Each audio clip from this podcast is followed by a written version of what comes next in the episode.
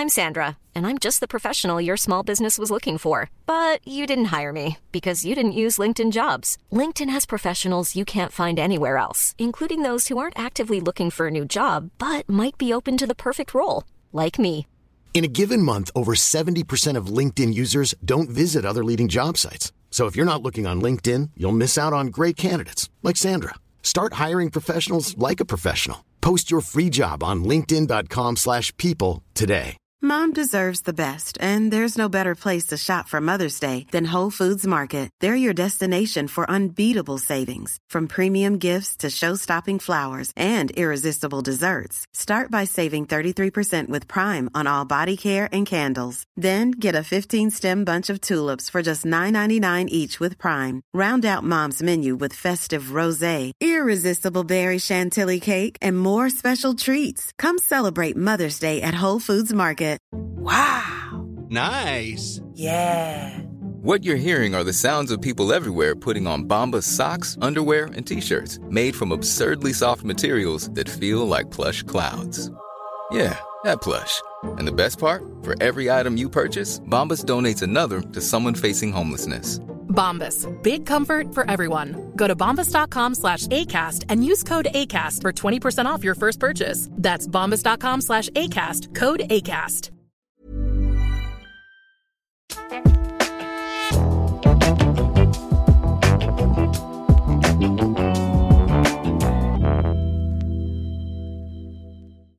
Hei og velkommen til Horseclub-podden episode 11 med meg, Ronny Jansen. I dag så skal vi prøve å Eller jeg skal prøve å gi dere en liten introduksjon til frihetsdressur. Eh, og jeg vil jo bare starte med å si at frihetsdressur er jo egentlig ikke min spesialitet, eller i hvert fall ikke profesjonalitet. jeg eh, Altså, det er min personlige hobby, vil jeg påstå. Altså klikkerbasert frihetsdressur, eller godbitbasert frihetsdressur, om du vil. Det ble introdusert for meg allerede i 2007-2008, men det er ikke det vi skal snakke om i dag. Eh, I dag så skal det handle om overgangen fra grunnmuren til frihetsdressur.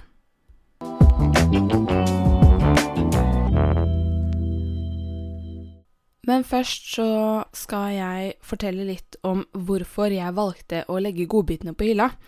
Eh, og hvorfor jeg endte opp med å sette meg i det hårete målet om å ri inn min aller første unghest helt uten utstyr. Og det handler Eller det starter egentlig med hans foreldre, eh, fordi jeg hadde både moren og faren. Eh, og jeg brant meg ganske kraftig på godbittrening med faren hans.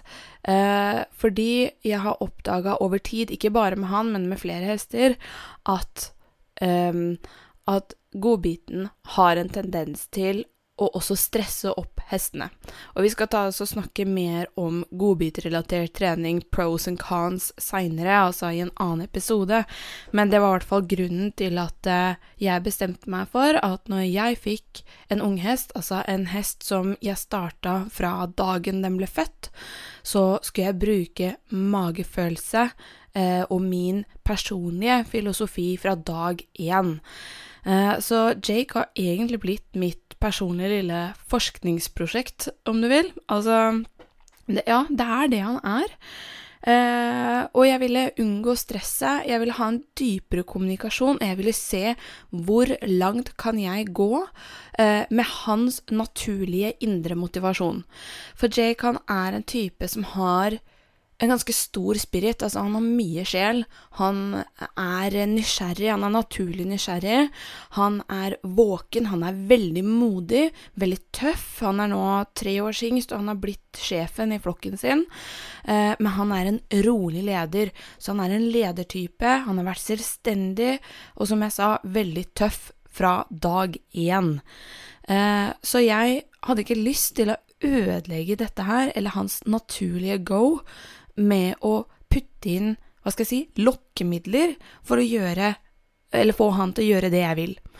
Så det jeg tenkte da, var at jeg skal prøve å bruke hans naturlige egenskaper til å forme han inn til den ridehesten jeg ønsker at han skal være.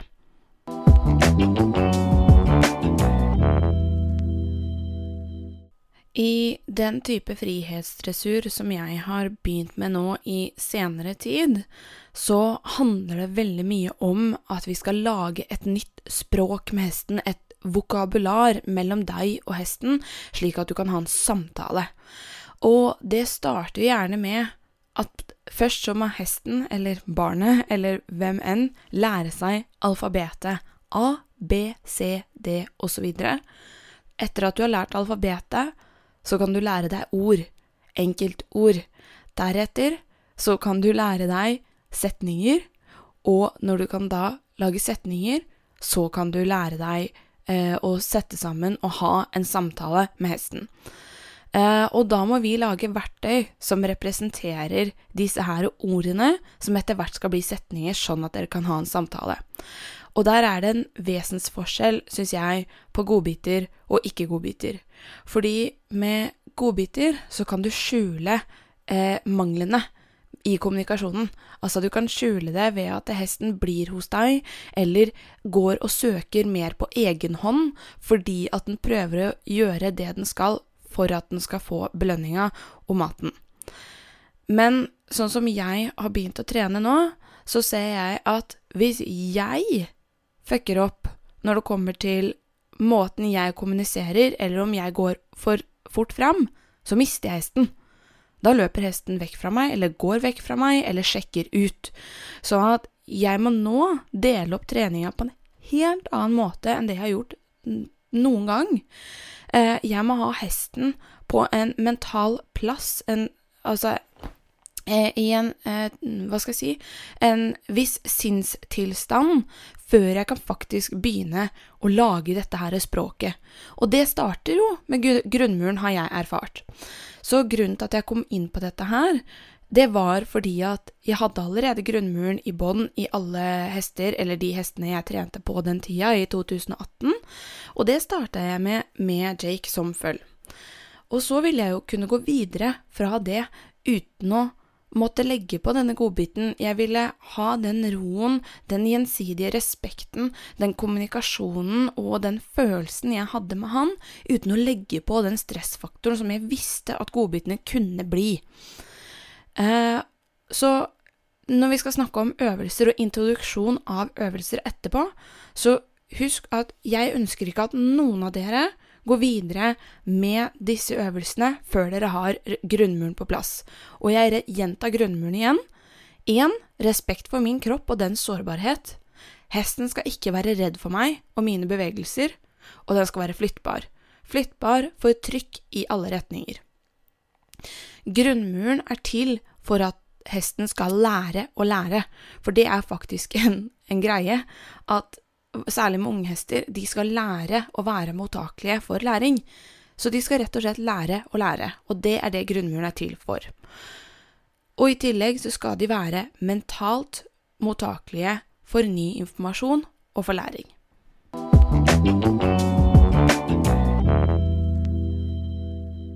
Når vi er inne på det her temaet med at vi skal skape en samtale med hesten, så er det én ting til som er ganske viktig å tenke på, og det er at vi har tillit til hesten.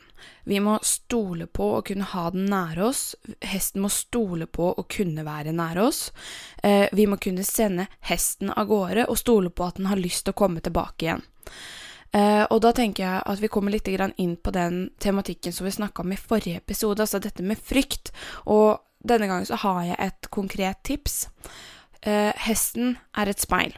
Hesten er et speil og reflekterer det du gjør, sånn at om du er nervøs rundt hesten, så kommer hesten også til å bli nervøs. Finn ut hva du er redd for. Hva tror du hesten kan gjøre mot deg, eller hva er det du er redd for i situasjonen dere befinner dere i? Deretter så må du adressere problemet og jobbe med problemet. Du skal ikke jobbe med andre ting før du har løst det problemet. Du skal ikke jobbe med mer eksterne eh, altså eh, bokstaver eller altså andre øvelser. Dere skal bare jobbe med problemet, sånn at du kjenner at dere kan stole på hverandre. Dere må rett og slett lage mindre mål, sette lavere målsetninger for dere selv. Fordi det dere skal gjøre, det er at dere skal skape mestringsfølelse sammen. Så da må du senke forventningene, senke målene og kravene, og hver gang dere når et sånt lite delmål, så vil dere opp, eh, oppleve mestringsfølelse sammen. Da begynner dere å stole på hverandre.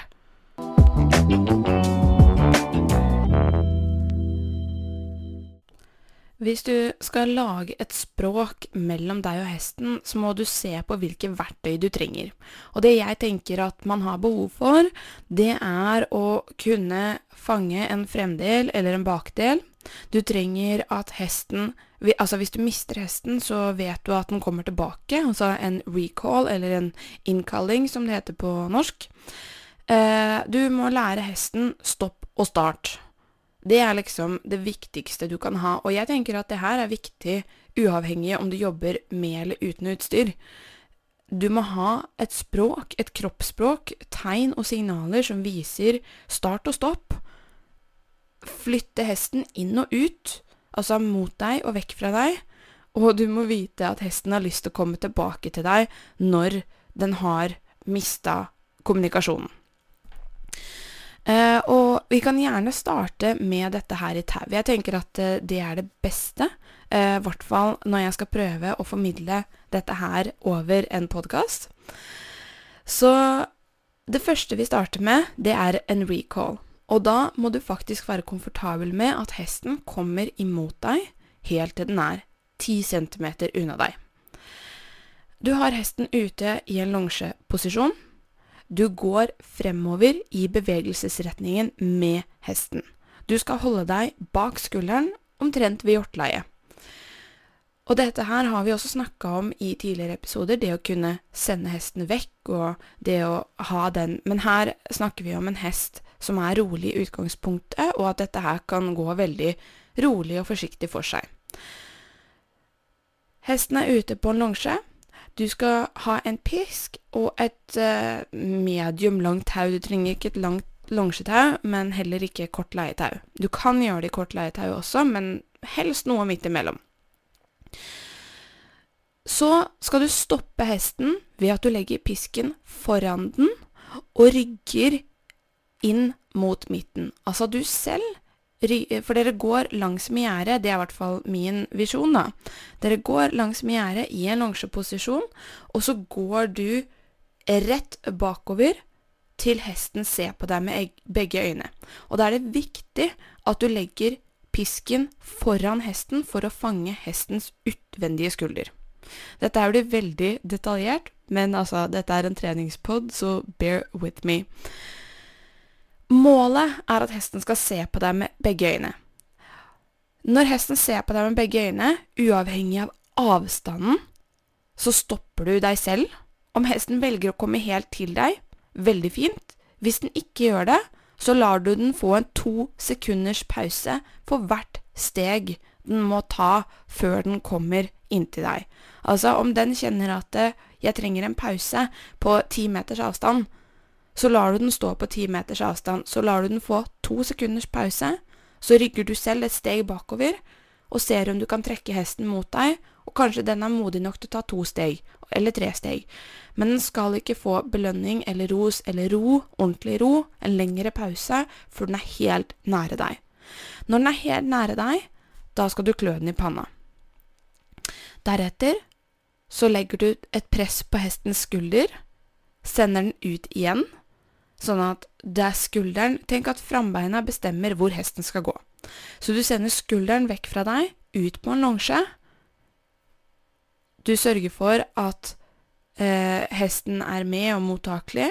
Igjen, du legger pisken foran hesten, sånn at du kan fange hestens utvendige skulder. Du rygger bakover til hesten ser på deg med begge øyne. Dette her er måten vi starter å trene inn en recall på.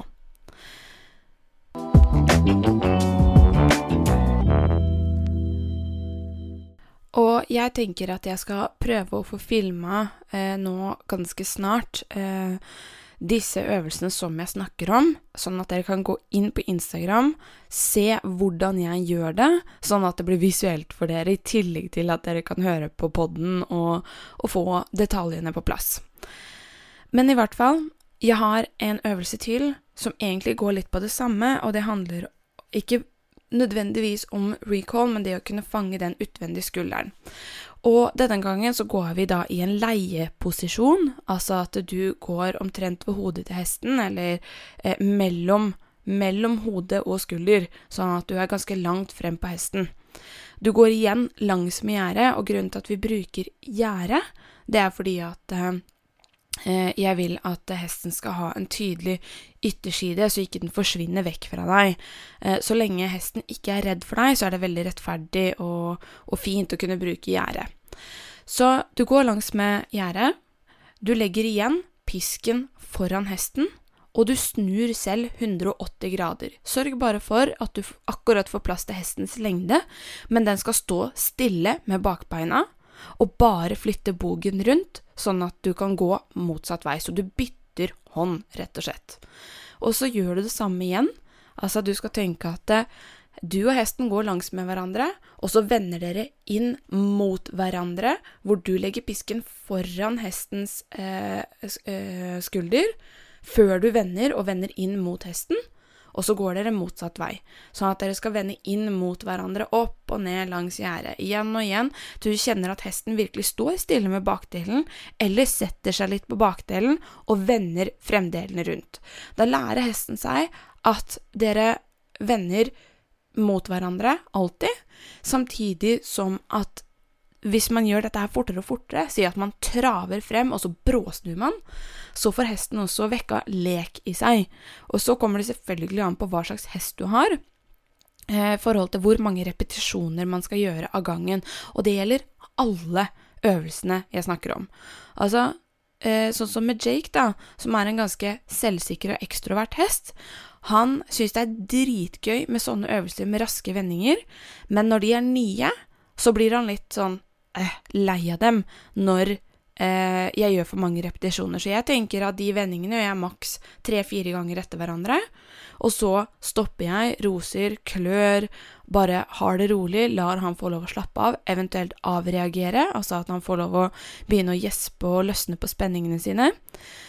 Og så gjør jeg det samme igjen, og så har jeg kanskje bare tre repetisjoner, altså at jeg gjør sekvensen tre-fire ganger etter hverandre, så har jeg pause, og så repeterer jeg samme sekvensen igjen tre ganger i løpet av en økt, og så er jeg helt ferdig med det for den dagen.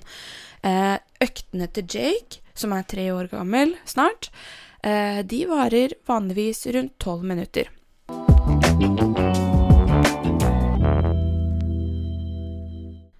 Så må vi også introdusere stopp og start, men også valg av tempo, altså valg av gangart. Og jeg er ganske konsekvent på de tingene. Jeg gjør de hovedsakelig på longe eller i løslonge. Eh, og når det kommer til å løslonge, det gjør vi jo gjerne da i en rundpaddock. Eh, jeg har ikke en rundpaddock, jeg har en treningspaddock som jeg kaller det. Og det var tidligere en paddock som er grusa, eh, som da har tre hjørner og én rund side, så man tar det man har. Eh, noe jeg gjorde tidligere for å få et litt mindre område, særlig til de hestene som har et behov for å løpe fritt, eh, og som ikke ikke er så glad i tau, eller som, eh, hvor jeg mister en del av hjernen deres med en gang de har tau på, så starta jeg faktisk med å lage en eh, Altså, jeg gjerda inn en paddock på ridebanen, for jeg vil ha en ganske liten en. Nå så deler jeg av ridebanen med bommer. Eh, altså, jeg setter opp hinderstøtter med ganske høye hinder, og lager et gjerde av hinderstøtter og bommer eh, på en 2020-volte. Så det er mange måter å lage en litt mindre paddock på, sånn at du faktisk kan ha hesten løs uten å måtte løpe deg i hjel, eller at hesten, hesten, skal løpe seg i hjel. Et annet tips er også eh, gjerde inn altså med sånne plaststolper eh, i en, en, liten paddock inne i paddocken din, eksempel, eller på beite, eller whatever, hvor enn du har hesten. Um, stopp og start. Eh, jeg har en egen lyd for alle gangarter, inkludert stopp og rygge. Så jeg tenker at vi bare Og grunnen til det er fordi at jeg merker at det er så mye lettere for hesten hvis jeg kan si samme lyd igjen og igjen og igjen uten at den skifter gangart. Da vet den at hvis jeg sier skrittlyden min, som for meg er altså klikke med tunga, så kan jeg si og bare få mer skritt. Jeg kan bestemme takten og rytmen ved hjelp av klikkelyden. Men eh, så eh, Og jeg kan si den så mange ganger jeg vil, bare å få et mer aktivt skritt, uten at jeg faktisk får en hest som bare 'Å, shit, nei, men nå vil hun sikkert at jeg skal trave', eller galopperer, så blir den stressa for indre uro. Så har jeg systematisert lydene mine. Så på rygging så har jeg tj, altså en hysjelyd. Tj, tj, tj. For den kan jeg si i en rytme for hesten. Jeg bruker kun lyder som jeg kan si i rytme.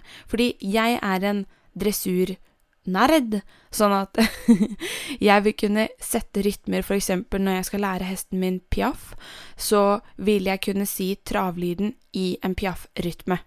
Eh, min travlyd er altså smekke med leppene. Det er min travlyd. Den kan jeg si i en rytme. Og det samme gjelder galopp. Altså, galopp for meg er altså en dobbel eh, susselyd. Eh, og den kan jeg også si i rytme. Sånn at eh, etter mye prøving og feiling så har jeg funnet ut at disse er de lydene som fungerer best på de utvalgte gangartene av en eller annen grunn, spesielt for meg. Eh, grunnen til at jeg bruker t som en ryggelyd og ikke en travlyd for de som driver med kjøring, da, det er fordi at jeg har en tendens til å si t hvis jeg vil ha hesten bort fra meg, jeg vil ha hesten vekk, sånn i en paddock-situasjon eksempel, og jeg skal fòre, så sier jeg tsk, og så går hesten vekk. Um, sånn at uh, ha én lyd per gangart, vær dødskonsekvent, sånn at hestene lettest kan forstå hva det er vi ønsker. Og når jeg skal starte med å lære inn dette her, da, så er jeg jo gjerne da enten på en longe igjen, eh, eller i løslongering. Eh, og da sier jeg da den lyden jeg ønsker, og så lager jeg meg et system for, eh, for korreksjon, hvis det er behov for det. Men det jeg hovedsakelig bruker, er kroppsspråk. Sånn at eh, når hestene er helt ferske, så tenker jeg at det de kan best, er sitt eget språk. Og de er ganske gode på å speile. Så tenk at hesten skal speile deg. Du beveger deg i den retningen du vil at hesten skal gå. Eh, du skal ikke gå foran hesten, sånn som jeg sa i stad. Jeg sa at du skal holde deg omtrent ved hjorteleiet, sånn at du er i en drivende posisjon. Du kan skape mer energi på stedet uten at du løper foran hesten. Så si at du skal ha hesten opp i trav, og du sier travlyden og det skjer ingenting. Så kan du begynne å jogge på stedet, så du gjør sånn hopp opp i trav, og så øker du tempoet ditt litt i din vanlige gange når du går med hesten. Når du da skal ha hesten ned i skritt igjen, så sier du din utvalgte skrittlyd, så jeg kan gå fra til sånn at jeg sier skrittlyden istedenfor prr, for eksempel. For meg så er prr en korreksjon. Da må jeg liksom Da har den ikke hørt på lyden. Men det jeg gjør, er at fra trav så går jeg et litt mer aktivt gange selv, til at jeg demper gangen min ganske tydelig, som i en halvparade, i min egen kropp, og går saktere, samtidig som jeg sier Og da vil hesten gå ned i skritt, og så kan jeg gjøre disse overgangene. Hver gang hesten har gjort noe riktig, så gjør jeg en liten recall. Så jeg fanger hestens ytterskulder med min utvendige pisk, jeg rygger bakover, får hesten til å se på meg, gir den en pause. Hvis hesten da stopper litt langt unna meg, så rygger jeg meg selv en gang til og sier Og når hesten er nær meg, så sier jeg Og grunnen til at jeg sier det, det er for å markere at øvelsen er ferdig. Du var flink. Det er, altså, man kan si bra og dyktig og lage positiv energi imellom når de holder på, men det er kun som markerer at der var vi ferdig. Nå er øvelsen over, og du var superdyktig. Det er en lyd som skiller seg ut, eh, så hesten stopper da gjerne, så jeg gjør det ofte Altså med mine hester som er litt bedre trent, eller med Jake, så gjør jeg det idet jeg vender. Sånn at uh, idet jeg vender og kaller han inn, så sier jeg Og da kommer han hele veien til meg, og så stopper han. Så sender jeg han ut igjen, og det samme da gjelder galopp. Jeg kan gjøre en galoppfatning i min egen kropp når hestene er nye for galopp, samtidig som jeg sier galopplyden.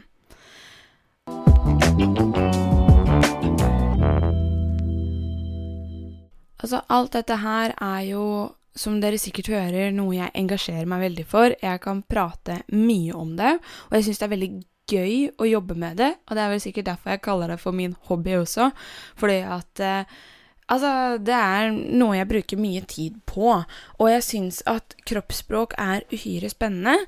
Sånn at det, det jeg tenker, er at bruk kroppsspråk til å begynne med, til hesten har begynt å forstå språket du prøver å lære dem. Sånn at eh, om du skal flytte på noe, altså si at du skal flytte på en bakdel eller en fremdel, så kan du faktisk flytte det med kroppsspråket ditt. Se for deg hvordan er det en hest ser ut. Når en hest skal flytte på en annen hest, så går de gjerne etter fremdelen, særlig sånn i en fôringssituasjon, da, og det kommer en hest inn ved siden av og ha den maten, så legger den på øra, den huker seg litt ned og så har et lavt hode, og biter hesten i skulderen. Ikke sant? Og da hopper den bare med fremdelen til side, og så går den litt enten på andre siden av fôringsstasjonen, sånn som de gjør her, eller at de går helt vekk. Hvis en hest har fått skikkelig nok, vil ha dem ordentlig vekk, så løper de etter rumpa. Ikke sant? Og det er liksom siste utvei. Da, da, da, løper de, og de biter, og de kan være ganske fæle til hesten som de vil ha vekk, løper for livet, basically. Men i hvert fall, når du skal flytte den skulderen, så se for deg at du huker deg ned, du legger litt på øra dine, og du går ganske tydelig, raskt steg rett mot den derre skulderen, så hesten hopper litt til sida. Etter hvert så blir jo det bare at du kanskje bøyer deg litt grann og legger til eh, hofta di for å få, få, hesten til å bøye seg rundt deg. Men jeg tenker at eh, hvorfor skal vi bruke masse pisk og, og korreksjoner for noe hesten ikke kan? Jeg tenker at det, det trenger ikke å se så pent ut sånn rent visuelt, så lenge hesten forstår. Og da tenker jeg at å bruke hestens naturlige kroppsspråk, altså speiling, flytting, eh, imitere en sur hoppe, er bedre til å begynne med med en ung hest som går i flokk, og som vet hvordan andre hester ser ut, er så mye mer effektivt enn å prøve å få dem til å passe inn i vårt system med en gang. Eh, det kan vi gjøre etter hvert som vi har begynt å lage et vokabular, til de vet hva press for piske betyr, eller til de vet hvordan de vil at det skal være, altså hvordan det skal se ut. Ikke sant? Så kan vi moderere kroppsspråket, og etter hvert fjerne kroppsspråket. Men med en ung hest Jeg bruker så mye kroppsspråk.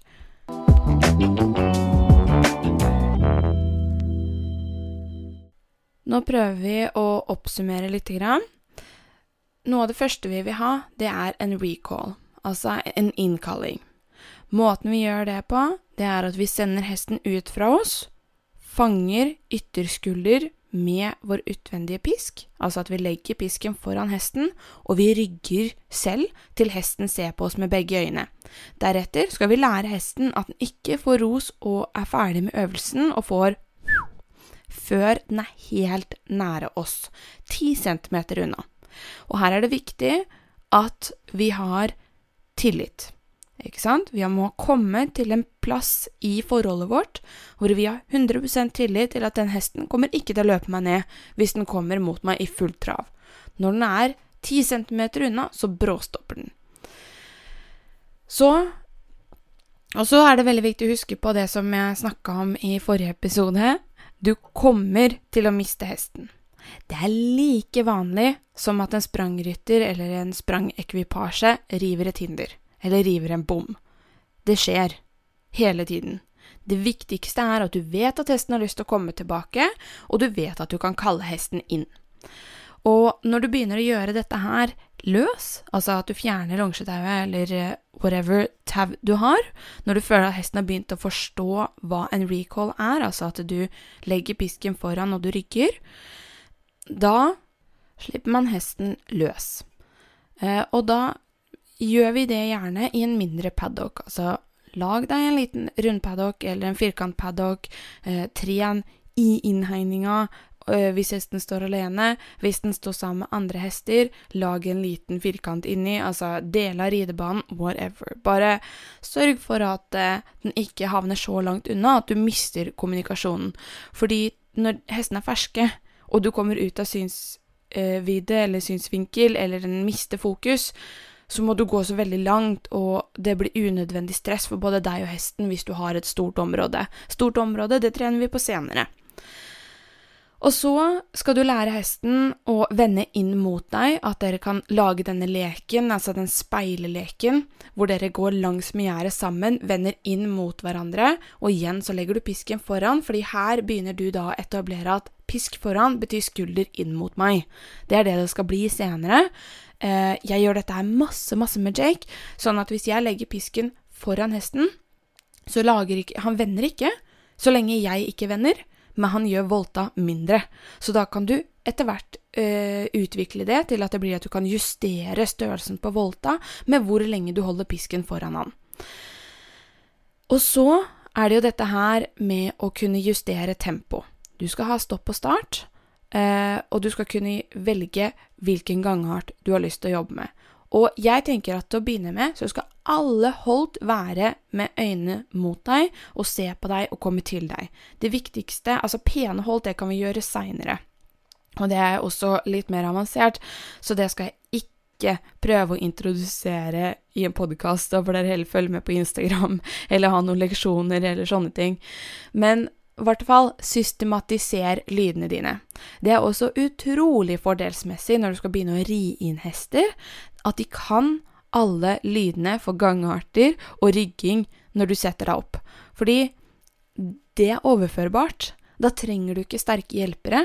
Du kan gå på stemmekommando og understreke hva du er, samt, eh, hva du er, hva du vil, samtidig som du legger til de hjelperne du vil at hesten skal lære. Så da har du laga deg et lite vokabular nede på bakken som du kan ta med deg opp i salen. Det gjør jeg med alle innridningsgjester også.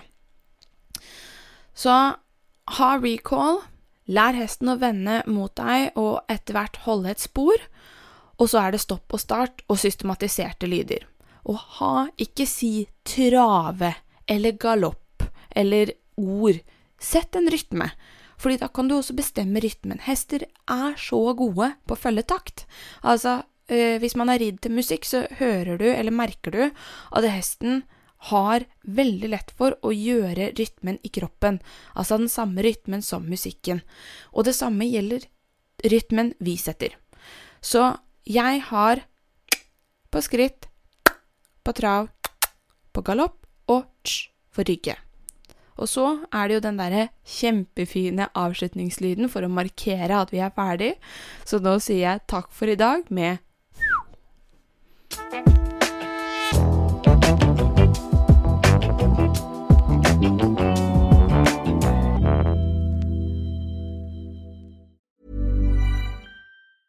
Mom deserves the best, and there's no better place to shop for Mother's Day than Whole Foods Market. They're your destination for unbeatable savings, from premium gifts to show-stopping flowers and irresistible desserts. Start by saving 33% with Prime on all body care and candles. Then get a 15-stem bunch of tulips for just $9.99 each with Prime. Round out Mom's menu with festive rosé, irresistible berry chantilly cake, and more special treats. Come celebrate Mother's Day at Whole Foods Market. A lot can happen in the next three years. Like a chatbot may be your new best friend. But what won't change? Needing health insurance. United Healthcare Tri Term Medical Plans are available for these changing times. Underwritten by Golden Rule Insurance Company, they offer budget friendly, flexible coverage for people who are in between jobs or missed open enrollment. The plans last nearly three years in some states, with access to a nationwide network of doctors and hospitals. So, for whatever tomorrow brings, United Healthcare Tri Term Medical Plans may be for you. Learn more at uh1.com. Hey, it's Danny Pellegrino from Everything Iconic. Ready to upgrade your style game without blowing your budget? Check out Quince. They've got all the good stuff shirts and polos, activewear, and fine leather goods, all at 50 to 80% less than other high end brands. And the best part? They're all about safe, ethical, and responsible manufacturing. Get that luxury vibe without the luxury price tag. Hit up quince.com slash upgrade for free shipping and 365 day returns on your next order. That's quince.com slash upgrade.